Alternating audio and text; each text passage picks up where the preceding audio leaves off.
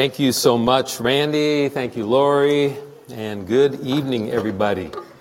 It is great to see you tonight. Thank you to our tech team working hard back there tonight and our greeters and those uh, that are helping in various ways. We just want to appreciate all of you and uh, thank you for, for your part in this. Um, I want to say a couple of things uh, by way of introduction. If you're watching online or if you are watching, if you're here but watching online in the future, I want to remind you that you can access the teaching notes online. Uh, starting tonight uh, on the Facebook page, we are posting the um, teaching notes. So if you're at home and you want teaching notes to write on, you can uh, go to the Lake City Community Church Facebook page and click on something there, and uh, they'll they'll download for you. Okay, you can print those out and take notes. Uh, each Monday after the class, um, Pastor Mark uploads it to the website. And so it's on lc3.com, media tab, Revelation study, and at the bottom of that, right below the video on the, on the website, the, there's a little tab there, a button that says resources, and if you push that, it'll let you uh, download the notes there too. So you can send, uh, give it to somebody else, or if you're not able to come some week, you can get the notes on there and uh, print them out to take notes if you want to while you watch them. No pressure to do that, of course. Just, we have people showing up early because they're distributing handouts to, to, friends or want them at home. It's like you don't need to do that anymore now that we've posted it on Facebook. All right. So a little little uh, review tonight before we dig into Revela- the rest of Revelation one.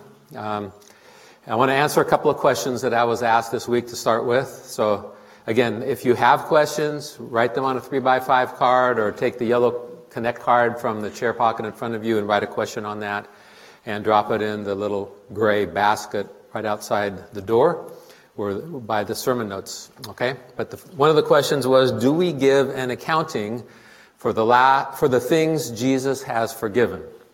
Okay, so we talked about last week. I uh, referenced a couple of times. We're going to stand before the Lord someday and give a, an accounting of our life. And so someone wanted to know uh, are we going to give an accounting for the things Jesus has forgiven?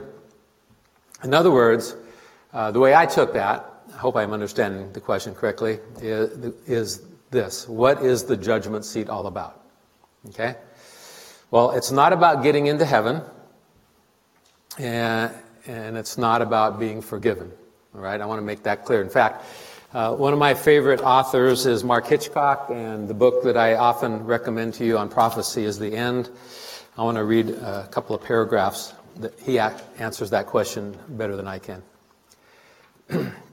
so he's talking about the judgment seat of Christ. The, the other term for it is the Bema seat. And he says this that to understand the purpose of this judgment, it is important to know what it is not. The purpose of the judgment seat of Christ is not to determine whether people will enter heaven or hell or to punish sin. This ultimate issue is decided when a person believes in Jesus Christ as his or her Savior from sin. God's word is clear that his children will never be judged for their sins. Our salvation rests wholly on the person and work of Christ in our place.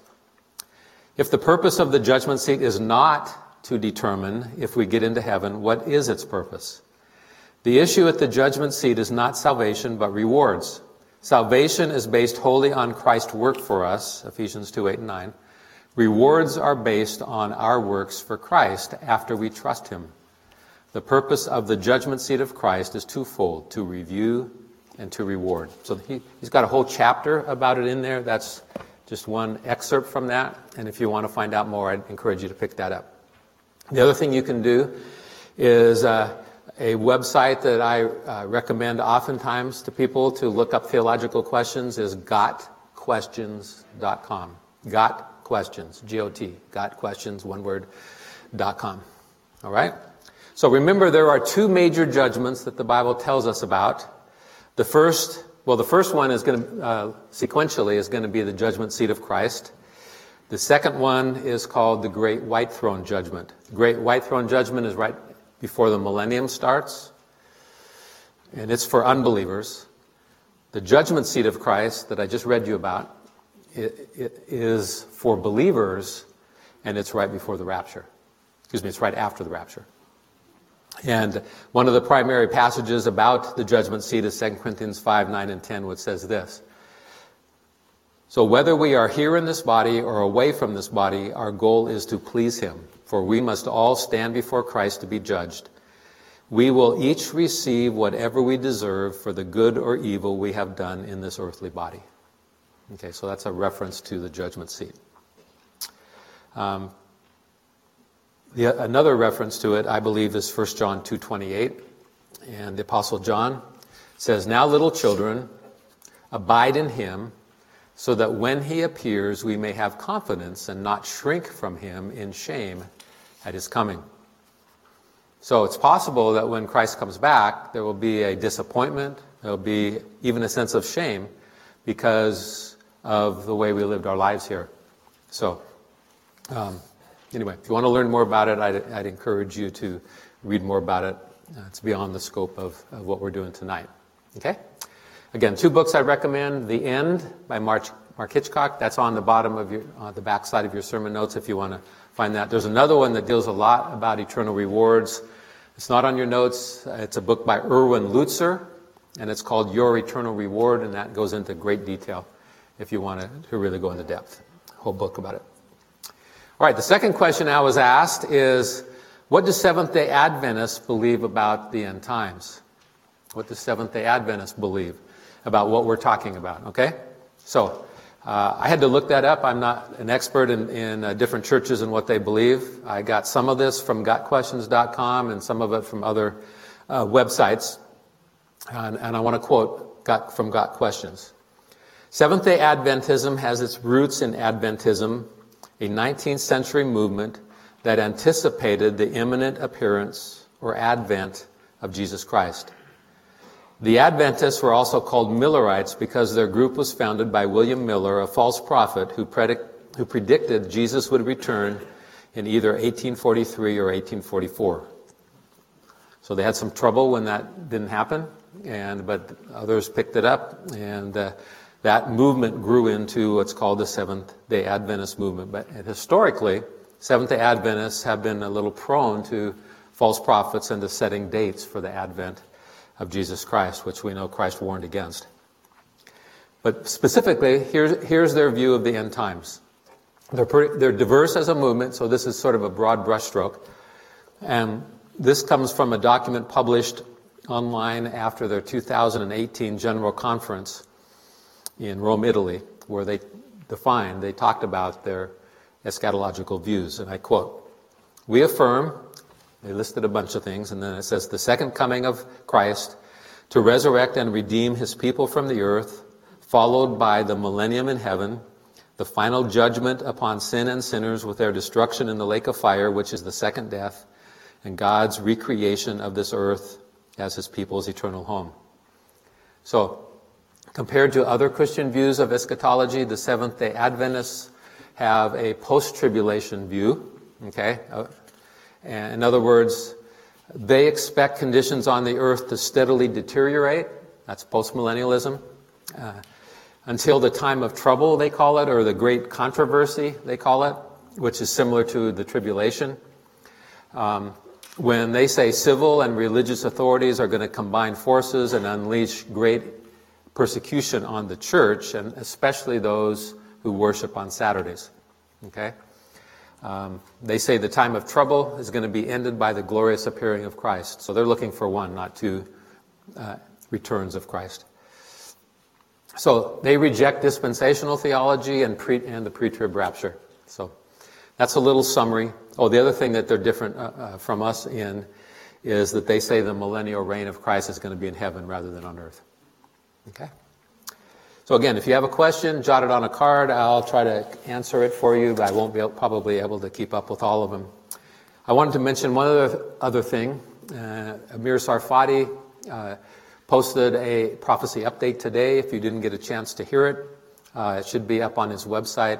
His website is on the bottom of the back side there, beholdisrael.org or .com.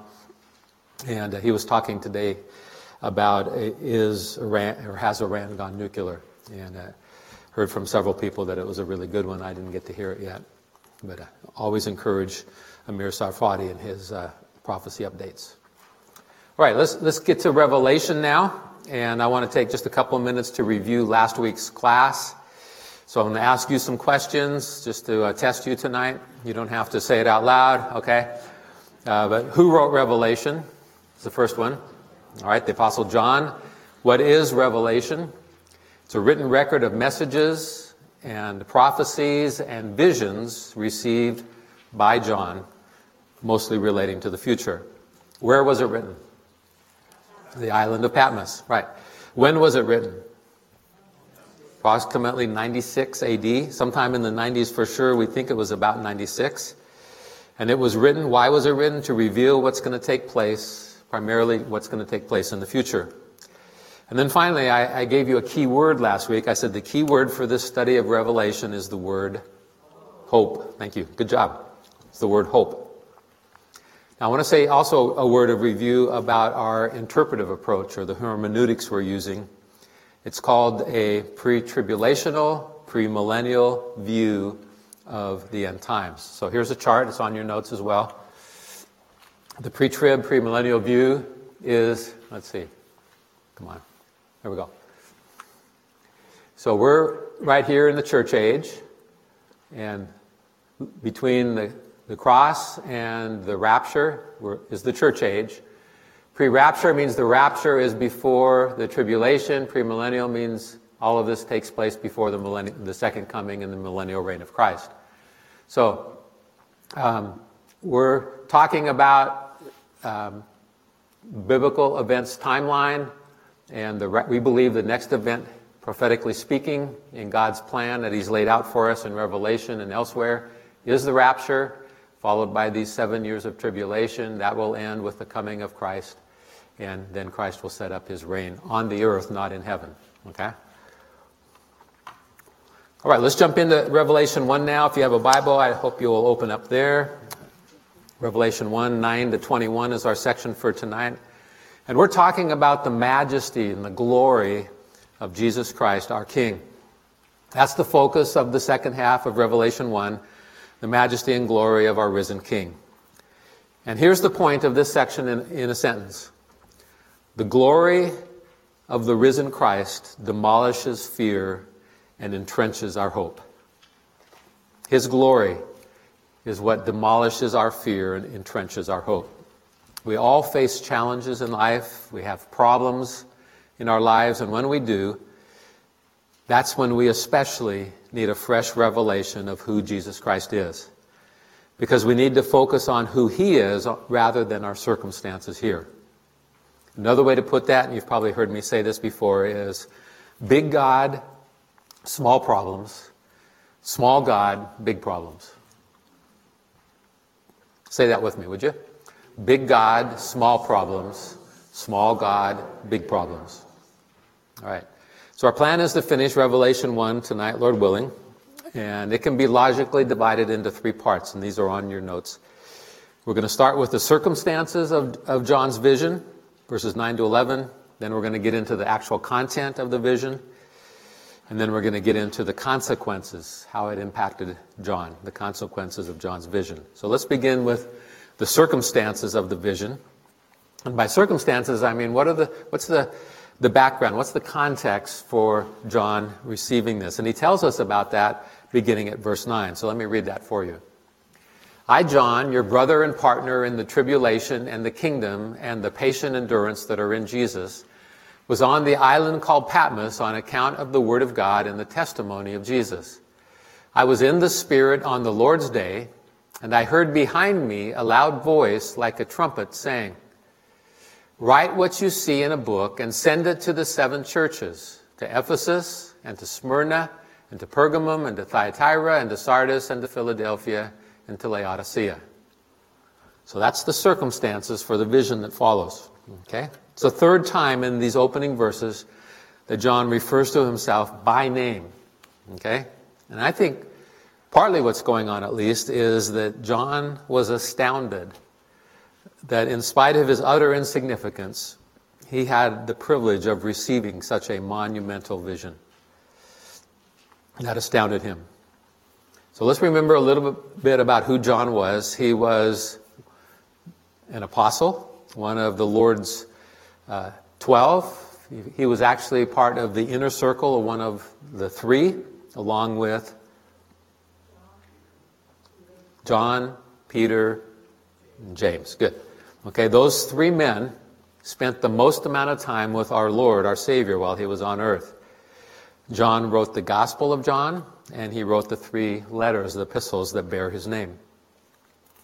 John identifies himself in the verses we just read as a brother and a partner in the tribulation and patient endurance of the saints. So he's identifying with those who are receiving uh, this letter. He says, You're my fellow brothers and sisters in Christ, and we're going through suffering and tribulation together. In verse 9, John says that he was on the island of Patmos when he received this vision. I want to remind you where that is, where Patmos is located. So here's the uh, map of the Mediterranean. This is the Mediterranean. Israel is up on this side. Okay, it's it's not uh, visible because of the focus in the the uh, microscopian on on Turkey, modern day Turkey here. But this is Greece. This is Italy. This is modern day Turkey, and Patmos is right here. This island that's 40 miles off the coast of modern day Turkey, called Asia or Asia Minor back then. And these islands are actually part of Greece. So it's a Greek island. Okay? It's a, rel- it's a relatively, by the way, um, this part up here is actually called the Aegean Sea. I mentioned earlier the, Mediterranean, but this up here is called the Aegean Sea, and Patmos is considered in the Aegean Sea. So Patmos is relatively small. It's like 13 square miles. For reference, that's twice the size of McNeil Island off, you know, off Steilacoom, right? So not a very big island.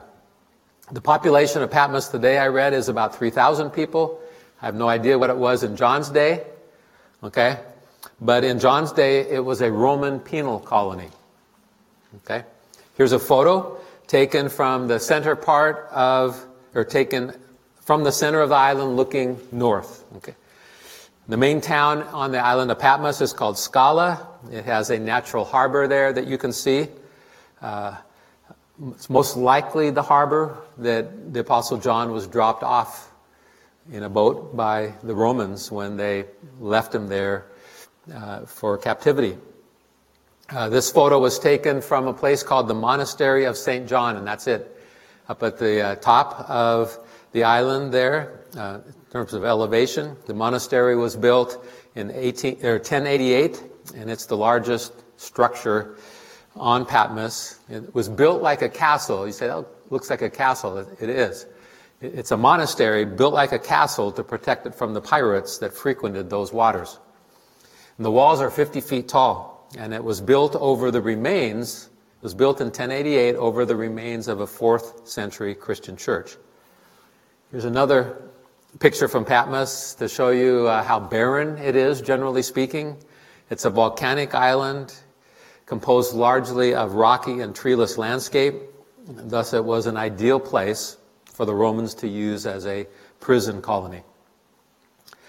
This is the chapel, halfway between the harbor and the um, monastery at the top. This is a chapel called St. Anne's Chapel. It's also called the Holy Cave of the Apocalypse. And according to tradition, it was in the cave that this chapel is built over that the Apostle John wrote the book of Revelation. Okay? This chapel was built in 1090 and then re- updated, reconstructed in 1703. By the way, if you like uh, deep sea fishing or uh, scuba diving, you may want to go to Patmos for other reasons. Okay? There's a fishing and dive shop there, so anytime I'm looking around islands and stuff like that in the Mediterranean, I'm checking out to see what kind of scuba diving there is, and I found this place called the Bluefin Center. And uh, bluefin is a reference to what? Tuna. All right. So uh, it's a shop uh, at the harbor there in uh, Patmos where you can go deep sea fishing, and apparently the, the uh, tuna are plentiful in the waters off Patmos. I'm not suggesting, by the way, that that's what the Apostle John did while he was there. All right. Um, Patmos was not a, a, a, vacation destination, obviously, in his day. It was more like Alcatraz. It was populated by criminals. In fact, there was a marble quarry on Patmos, and it was worked by the prisoners who were unlucky enough to be banished there. So John was likely sent there as a criminal, since in his day, Christians were still considered, uh, or Christianity was considered an illegal, illegal religion. And so that's likely why John refers to himself as a partner in tribulation and patient endurance. Okay? Exhausting labor under the watchful eye and whip, most likely, of a Roman guard, along with insufficient food and clothing. Think about it. It would have taken its toll on a 90 year old man. 90 years old when, when he went there. Okay? It was a bleak, barren island or in his 90s, I should say. It was a bleak, barren island, and under those brutal conditions, John received this, the most extensive revelation of the future ever given to us. Verse 10 tells us that John received this vision while he was in the Spirit on the Lord's Day. Most likely, the Lord's Day refers to Sunday. That was the customary way of referring to, to Sunday for the early church since Christ was resurrected on a Sunday. And the Holy Spirit apparently took a hold of John and projected him in his spirit into heaven and then later into the future through a vision. We'll get to some of those later. And then, having written or having been given that vision about the future, the angel told John, Write this down and send it to the seven churches of Asia Minor. So I want you to remember that John had been the pastor of one of those churches. John had been the pastor of the church in Ephesus. Okay? So, but he was also likely very familiar with all seven of the churches because geographically they're relatively close to each other. So John probably was instructed to send the letters to those particular churches because he had a pastoral relationship with them. The next thing that John wrote down is now is the content of the vision. He's just described the circumstances under which he received it, and now he relates the content of the vision itself. And there's a couple of things that strike me about it. The first is that this is the only physical description of Jesus that is given to us in the New Testament. And that should motivate us to pay close attention. I'm going to mention the other thing that strikes me after I read the verses, read the vision itself, okay? So verse 12 is where we start.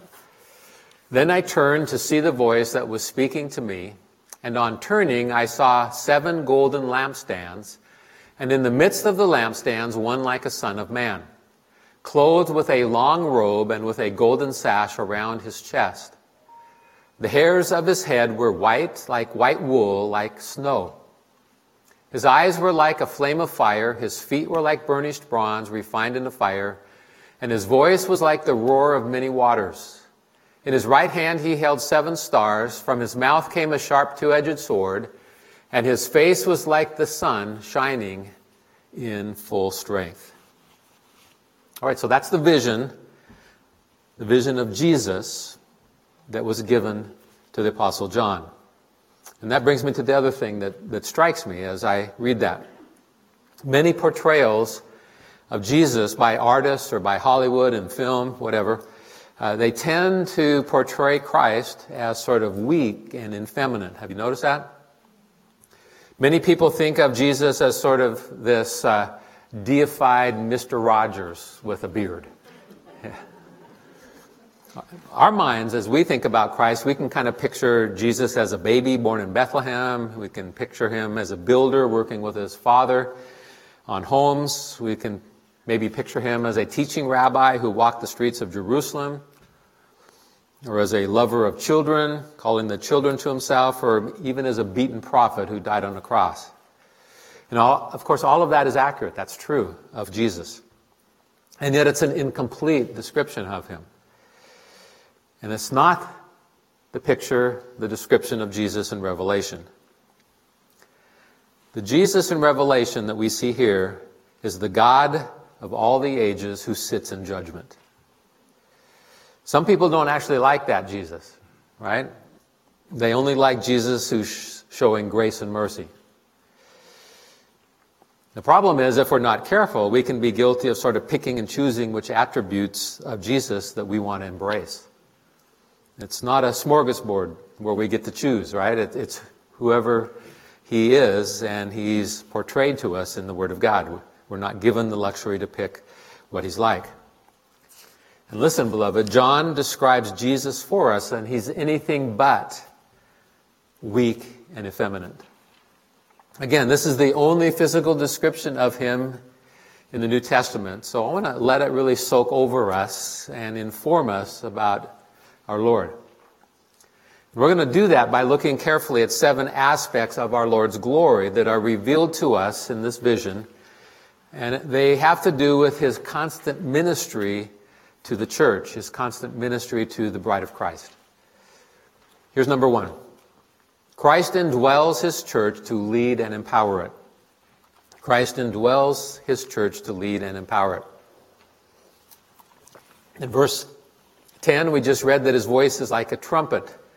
And you know, trumpets are used frequently in the Bible. Okay, Gideon used the trumpet to call the warriors into battle. Joshua used the trumpet to defeat Jericho. In ancient Greece, trumpets were used to rally the army. Even at the temple in Jerusalem, priests would use trumpets to call the worshippers to come to the temple to take part in worship. So why a trumpet? Why not a trombone or a tuba or a flute, right? Well, the trumpet's easy to hear, for one thing. You can hear it a long ways away. And I think a trumpet sort of signifies clarity and urgency. Let's read the verse again, verse 12 and 13. Then I turned to see the voice that was speaking to me, and on turning, I saw seven golden lampstands, and in the midst of the lampstands, one like a son of man. So he heard a voice that sounded to him like a trumpet behind him, and so he turned around. If you think about it, it's interesting. We, we're told that we're to be waiting for the trumpet call of God, right? Okay? Our blessed hope is going to be introduced to us with the trumpet of the archangel trumpet call of God. 1 Thessalonians 4.16. The Lord himself will descend from heaven with a cry of command, with the voice of an archangel, and with the sound of the trumpet of God, and the dead in Christ will rise first. That's the rapture, our blessed hope. So again, God uses the trumpet to get our attention, and I think also because it's just easy to hear. All right. Verse 12 says that John turned around and saw seven golden lampstands. And in verse 20, we're going to learn that those seven lampstands represent the seven churches. Now, lampstands, seven of them. Some commentators uh, describe this as a uh, seven branched menorah. It could be. That, that's what was in the uh, tabernacle and in the temple. Others describe this as seven golden lampstands that were, you know, around, um, with each one having a traditional oil lamp on it. Okay, we don't know for sure which it was. I tend to think it was probably these seven pillars that were made out of gold with a lamp on top of it. That seems to fit the picture here. And they're golden because gold is the most, or was the most precious metal of all to them. It's a reminder that the church is to God the most beautiful and the most precious entity on earth. So valuable that Jesus was willing to purchase it with his own blood. Listen, beloved, we, we are to love the church in the same way. Okay? I know the church is far from perfect. I got that. Okay? But listen, never be down on the church. Never give up on the church. I know some people have even had painful things done to them by a church. But the church is also the bride of Christ. Listen, right in the middle here of this chapter in the book of Revelation, we see the church, the bride of Christ. And that's what God, the church, is what God is doing in the world today. The church is the hope of the world. And the church is precious to God, and therefore we show our love to Christ when we love his bride, when we love the church. So seven is the number of completeness, and though, therefore seven churches symbolize, I think, all churches of all time, okay, including our own church today. The, but these were actual churches in seven real cities, but they symbolize the entire church throughout all history. And right in the middle of the lampstands, okay, in the middle of the churches, John saw one like the Son of Man, he said. That's Jesus. 82 times in the Gospels, 82 times Jesus called himself the Son of Man. I want to read a couple of verses, a couple of references to that, beginning with the book of Daniel. And remember, there's a very strong tie between Daniel and Revelation. We would do well to be reading Daniel at the same time we're reading Revelation. And remember that Daniel received a vision of the end times, and then he was told to seal it up, to close it up until the time of the end. And then John comes along and he's given this vision and he's told to reveal these things because the time is now near. Okay? So it's important because Revelation 1 is confirming Daniel chapter 7. It confirms what God gave Daniel in his vision hundreds of years previously. So here's Daniel 7. I saw in the night visions, and behold, with the clouds of heaven, there came one like a son of man. A, there it is, a son of man. And he came to the Ancient of Days and was presented before him. And to him was given dominion and glory and a kingdom that all peoples, nations, and languages should serve him. His dominion is an everlasting dominion which shall not pass away, and his kingdom one that shall not be destroyed. So notice it's on the previous slide, but he says he's one like a son of man. Okay? Again, Jesus used that same title for himself 82 times in the Gospels. Here's one example of that from Matthew, Matthew chapter 26. And the high priest stood up and said, Have you no answer to make? Remember, he's being tried right before his crucifixion. Have you no answer to make? What is it that these men testify against you? But Jesus remained silent, and the high priest said to him, I adjure you by the living God, tell us if you are the Christ, the Son of God. Jesus said to him, You have said so, but I tell you, from now on you will see the Son of Man seated at the right hand of power and coming on the clouds of heaven. What did Jesus mean when he answered the high priest like that? He's saying, Daniel 7, man. Remember? The one that Daniel prophesied about, the Messiah, that's me. And they knew exactly what Jesus was saying. In fact, they tore their clothes and they began to yell, blasphemy. And that's what they crucified him on charges of blasphemy for that statement. Daniel 7 prophesied it. Revelation 1 reiterates it. Jesus is the Son of Man. He is the promised Messiah. And that's who John saw in his vision. And Jesus indwells his church to lead and empower it. That's the first aspect of our Lord's ministry to the church that we're going to see in this vision. Here's number two Christ is our great high priest, our great high priest who prays for his church. So listen to verse 13, the second aspect of the vision. It says this He's clothed with a long robe and with a golden sash around his chest. What's that about? So the robe and the golden vest are the garments of a priest as described in the Old Testament.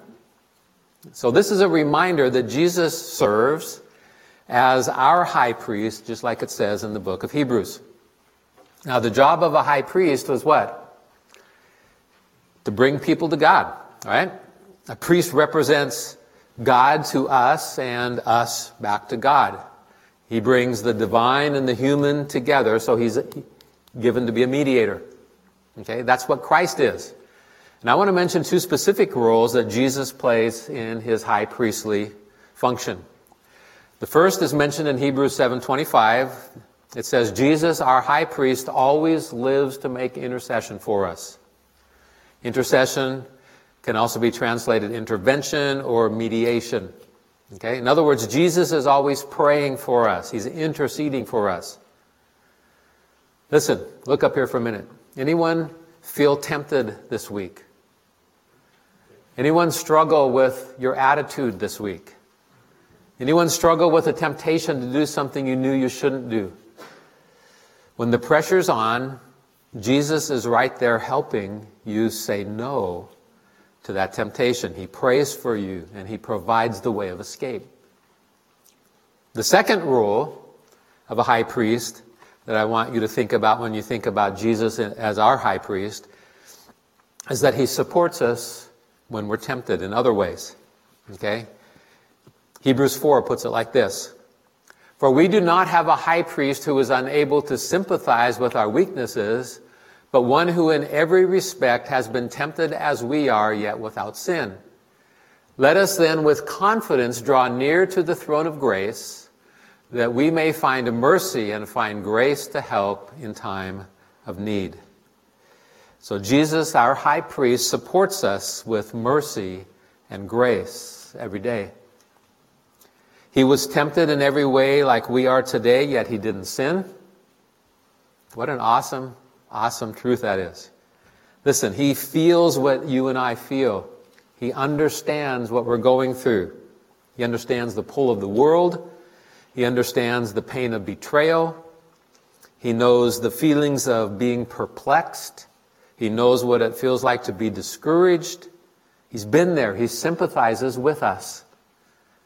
And so it's just awesome what, what John is relaying here that he got in this vision that Jesus is our high priest. Okay, he restores us and he brings us into fellowship with God the Father and he supports us with mercy and grace. Who has a friend any better than that, right? Okay, he loves you, he feels for you, he wants to meet all our needs. He's our great high priest. Here's the third aspect of this vision Christ purifies his church. He purifies his church. So after the clothing that he's just described, John describes our Lord's head and his eyes. That's the first thing he notices, apparently. His clothing represents the role that Jesus has, and this next part sort of declares the character of our Lord, his character. Verse 14. The hairs of his head were white, like white wool, like snow. His eyes were like a flame of fire. His feet were like burnished bronze, refined in a fire. Okay. Jesus found himself captivated by the face, by the head of our Savior. His hair was white, he says, like wool. It was as white as snow. I think that's an obvious reference back to Daniel 7 9, where similar language is used to describe Daniel's vision of the Ancient of Days. In Daniel, he's describing what God the Father looked like. Here, uh, Jesus is pictured, and the parallel descriptions just reinforce the deity of Jesus Christ. The word white here is actually a word that has the connotation of brightness blazing, or brilliance. So it's not just white, white, okay? It symbolizes the glory and the holiness and the, the blazing brilliance of our Savior. So I want you to allow yourself to sort of try to picture Jesus Christ for a minute. Okay? After all, someday, you and I are going to stand before Him. I'm guessing that there's a good chance that we'll have to cover our eyes. Think about that. Maybe we'll get a new body where we won't have to, but there's a good chance we might even have to cover our eyes. Because he's so pure and he's holy and he, his, his glory and his holiness are blazing in brilliance. He's never sinned. He's never had an impure thought, never even had mixed motives. He's 100% pure. And John says his eyes were, were like a flame of fire. So, this description of our Savior is one where he's not soft, he's not weak in any way. He's immeasurably strong.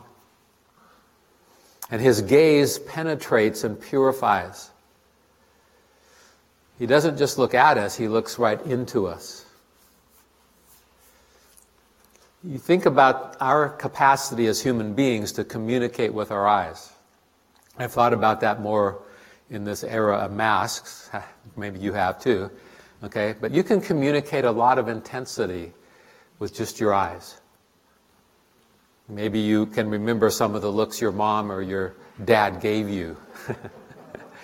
uh, how they could make you cringe or even cry without saying a word, maybe. All right? And that's an imperfect human being. Think for a minute about the Lord Jesus Christ. Scripture says his eyes are always upon us everywhere we go, seeing everything we do, and he even knows the intentions of our heart. Hebrews 4 puts it like this And no creature is hidden from his sight, but all are naked and exposed to the eyes of him to whom we must give account. That sounds a little awesome. Listen, Jesus Christ is coming back. John says he's coming back soon. And he's coming not just as our Savior, but as the judge of the world. And we will give an account to him. His eyes are like a flame of fire. Remember this verse? We read it earlier. I read it earlier. For we must all appear before the judgment seat of Christ so that each one may receive what is due for what he has done in the body, whether good or evil. Now back to John's vision. Verse 15 says, His feet were like burnished bronze refined in a fire. Refined in the fire. So, burnished bronze. Anybody know what bronze is? I had to look this up. I didn't know what bronze is. It's a metal alloy uh, made of two metals. They are copper and tin. I heard, I heard it out there somewhere. Okay, copper and tin are combined to make bronze. And the result is it's much harder than iron and more durable than stone. Bronze was the perfect metal for armor and for weapons, but it's also beautiful enough to make the decorative vases and statues and so on. I think he, the picture that, that we that John's trying to describe here is these feet of in the vision that he sees of Jesus, and it's like a red hot glowing bronze, okay? The feet of the Lord Jesus Christ. And I think it pictures our Savior moving through his church to exercise cleansing. Cleansing. You see, Jesus is very concerned for the purity of his church. And so he has a plan to remediate sin in his church. And it's called discipline, it's called chastisement. Hebrews 12 speaks of that. Remember the early church, how God dealt with sin in the church? Ananias and Sapphira is one example. Acts chapter 5, they colluded to lie against the Holy Spirit in the early church, and what did God do? He struck them dead. In 1 Corinthians 11, the Apostle Paul tells us that uh, when believers sin against the body and the blood of the Lord in a, at communion, that they run the risk of being coming sick, or some, he said, have even died because of that. It's not exactly the warm, fuzzy picture of Jesus we're used to embracing, right? But it's still very much a part of the reality of who Jesus is, who he's revealed to be. Here's number four, the fourth aspect. Christ speaks authoritatively to his church. He speaks authoritatively. The next aspect of John's vision. And that's verse 15.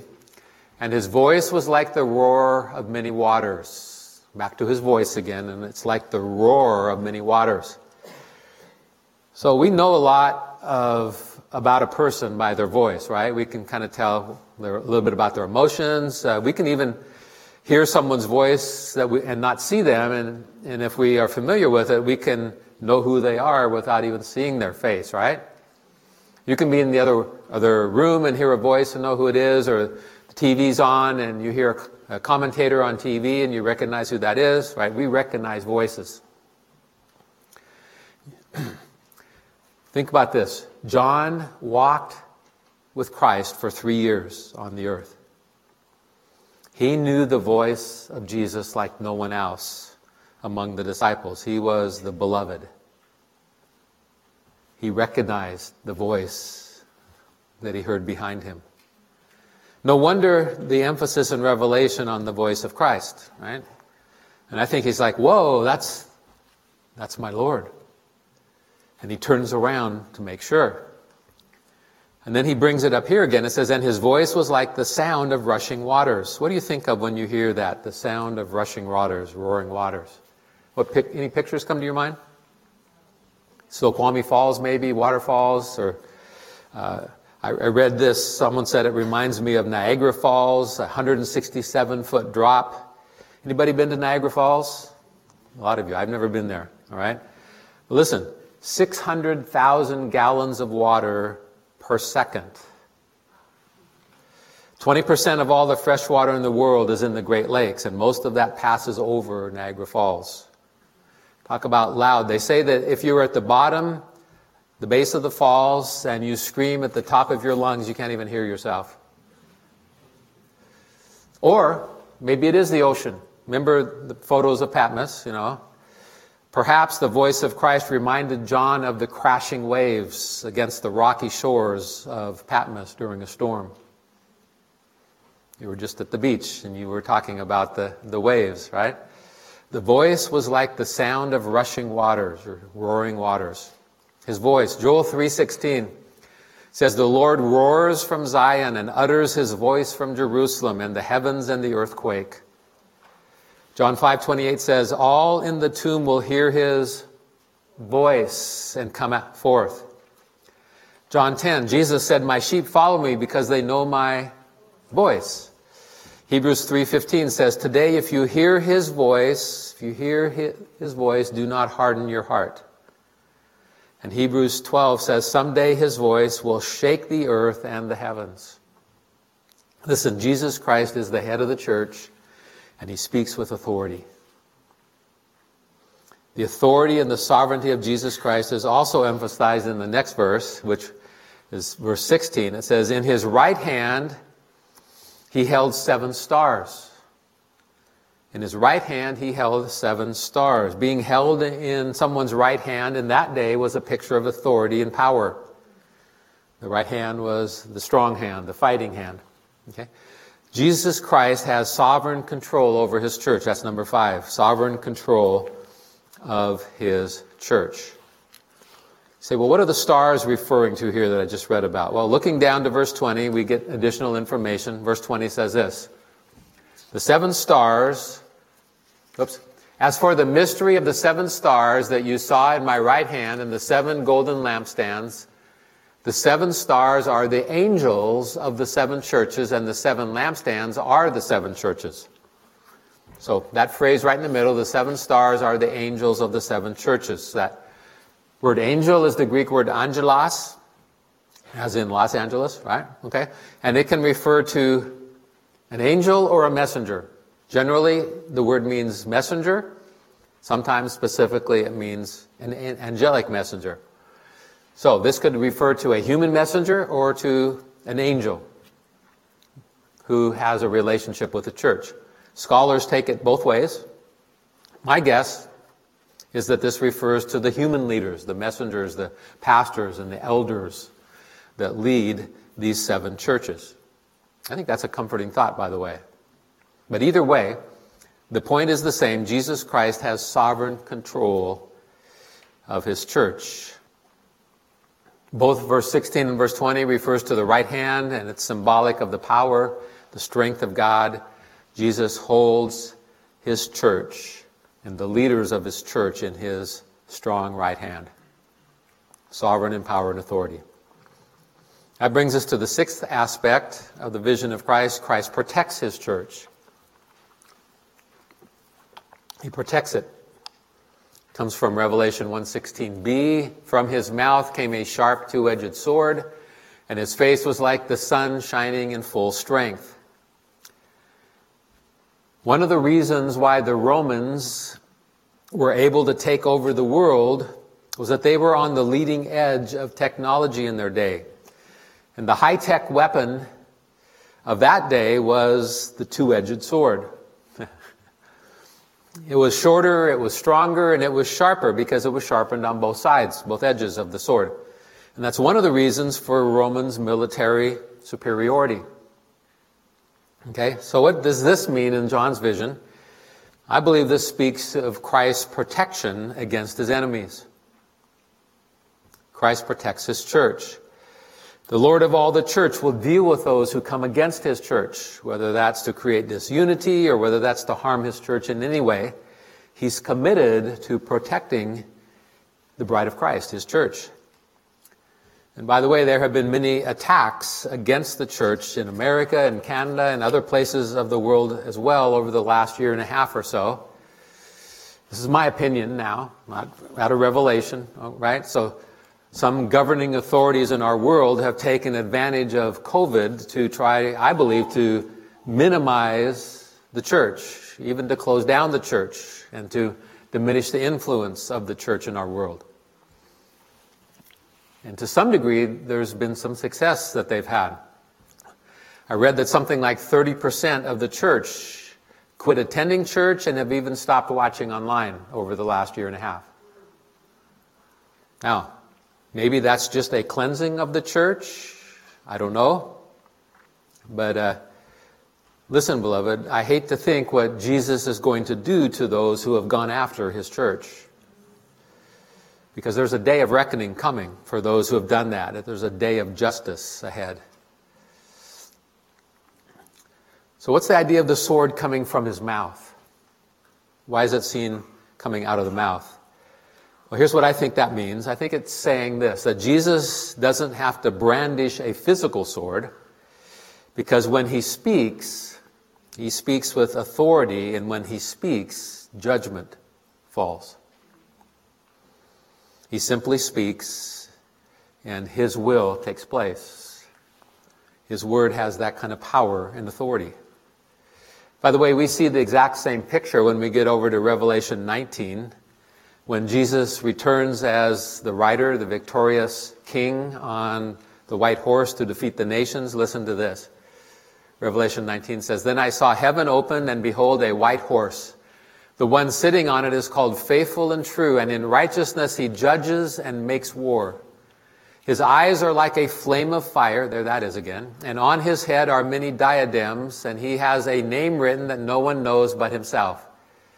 He is clothed in a robe dipped in blood, and the name by which he is called is the Word of God. And the armies of heaven, arrayed in fine linen, white and pure, were following him on white horses. From his mouth comes a sharp sword. There's the same description. From his mouth comes a sharp sword from which to strike down the nations. And he will rule them with a rod of iron. He will tread the winepress of the fury of the wrath of God the Almighty. Jesus Christ is coming back in his second coming with authority and power. But even now, he exercises his power to protect his church.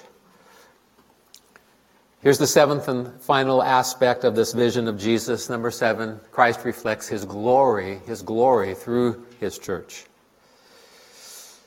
So John's vision of the glorified Christ culminates in this, this amazing statement about the Lord's appearance. Verse 16. And his face was like the sun shining in full strength. Picture the sun, if you can, on a dreary day like today, rainy day, all right? Picture the sun shining in full strength, because that is a picture that we're given of the glory of Jesus Christ. The resurrected Christ is brilliant in his majesty. Remember that John was one of the three apostles who was with Jesus on the Mount of Transfiguration. Remember that? John 17. And Jesus is described at the Mount of Transfiguration this way His face shone like the sun. Remember, the Apostle Paul had a vision on the road to Damascus that involved a light from heaven, a light that was brighter than the sun. And that, of course, was the risen Christ. What a glorious picture of our Lord. His, he is wonderfully unique. And even though he set aside his majesty and glory when he came to earth the first time, beloved, it has fully, it has been fully restored. Listen, Jesus Christ will be the focal point of the universe, the cosmic center of everything. And right now, the glory of the Lord Jesus shines in and through his church reflecting his glory to the world. Well, that brings us now to the consequences, the last part of chapter 1. is the consequences. We've seen the context of the vision, the content of the vision, now the, how it impacted the apostle. May I just say in summary that this vision John witnessed dramatically changed him.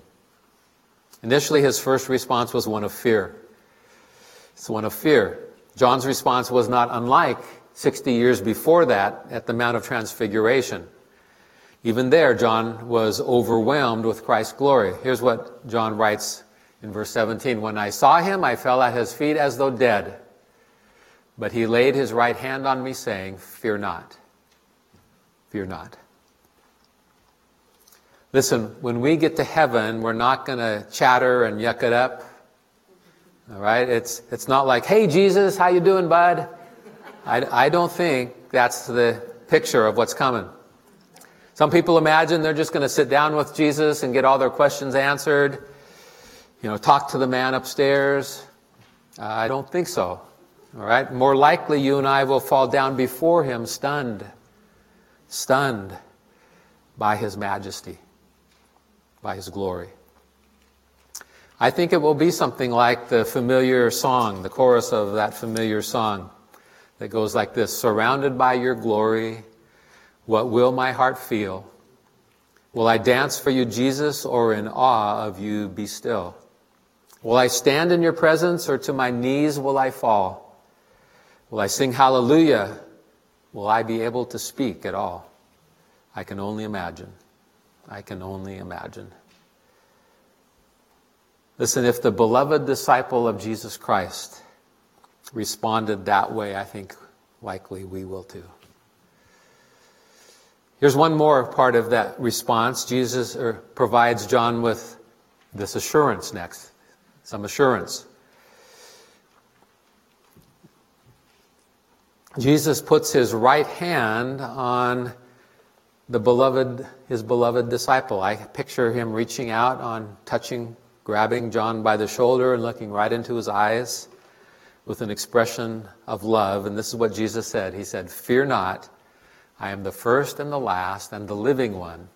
I died, and behold, I am alive forevermore, and I have the keys of death and Hades. Jesus came into our world to die in our place. He solved the problem of sin that we couldn't solve for ourselves. And behold, he is alive forevermore. Beloved, Jesus has the keys of Hades and death. Jesus rose from the dead, and Satan has been running ever since. Listen, de- the devil is not the king of hell, as some portray him. He's the chief prisoner of hell. And Jesus has the keys. That means Jesus is the one who is in control. Yes, Satan has been given some freedom now, but his destiny is assured. You know, sometimes we look around at all the evil and all the sin in the world and it really bothers us, doesn't it? We were at small group last night and talking about that at the end of the night. And why this? And this doesn't make sense. It bothers us.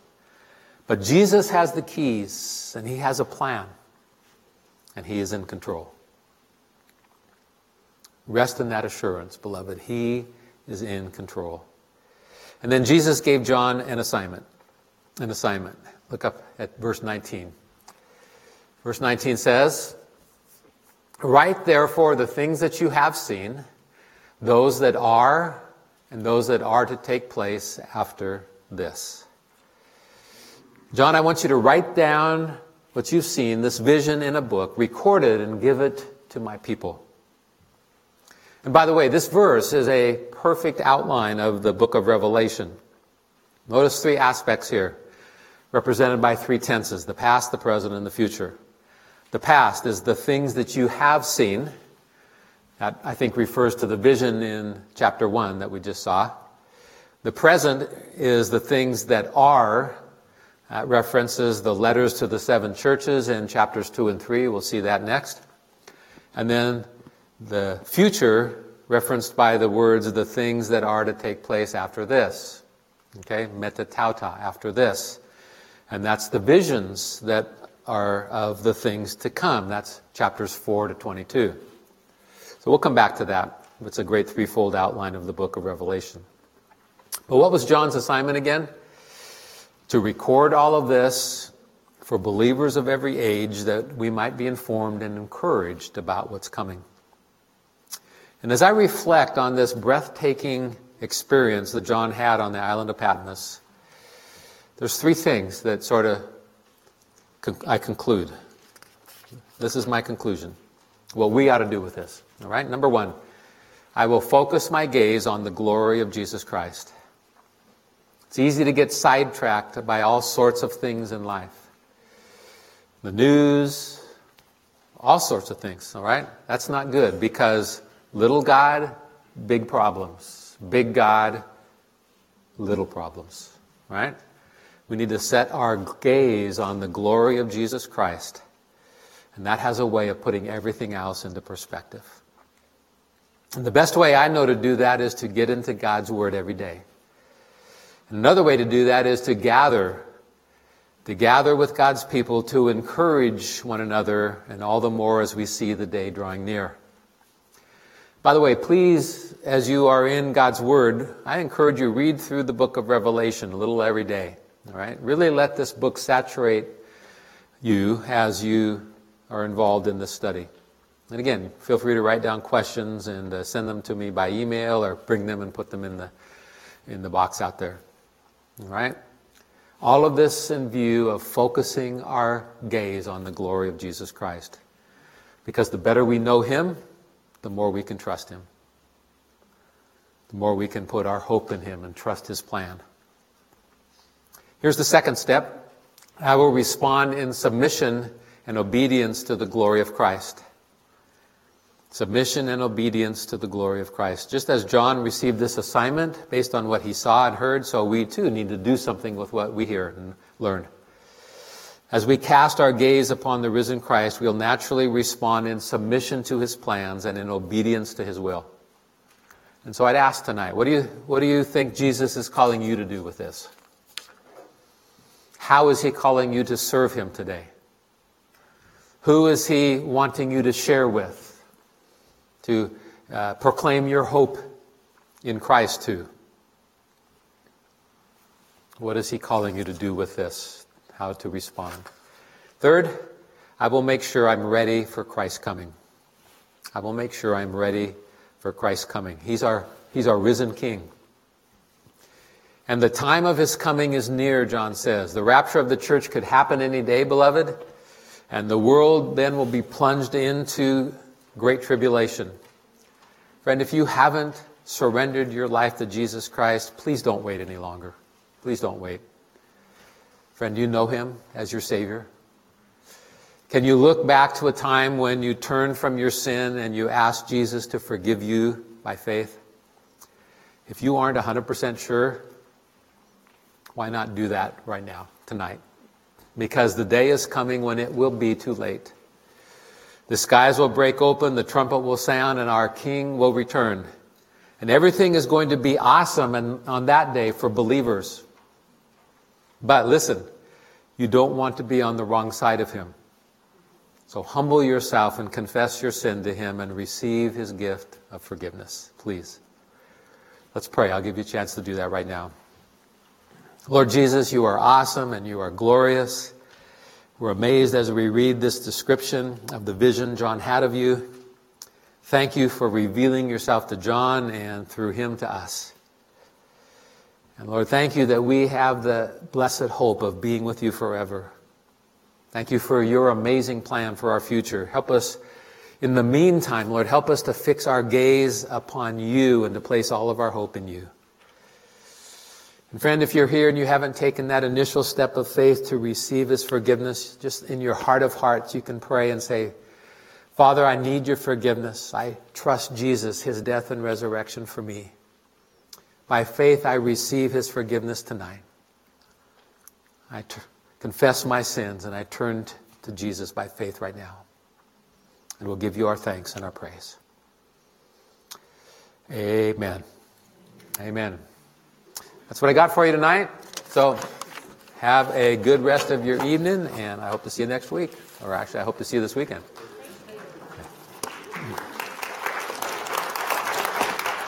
Thanks.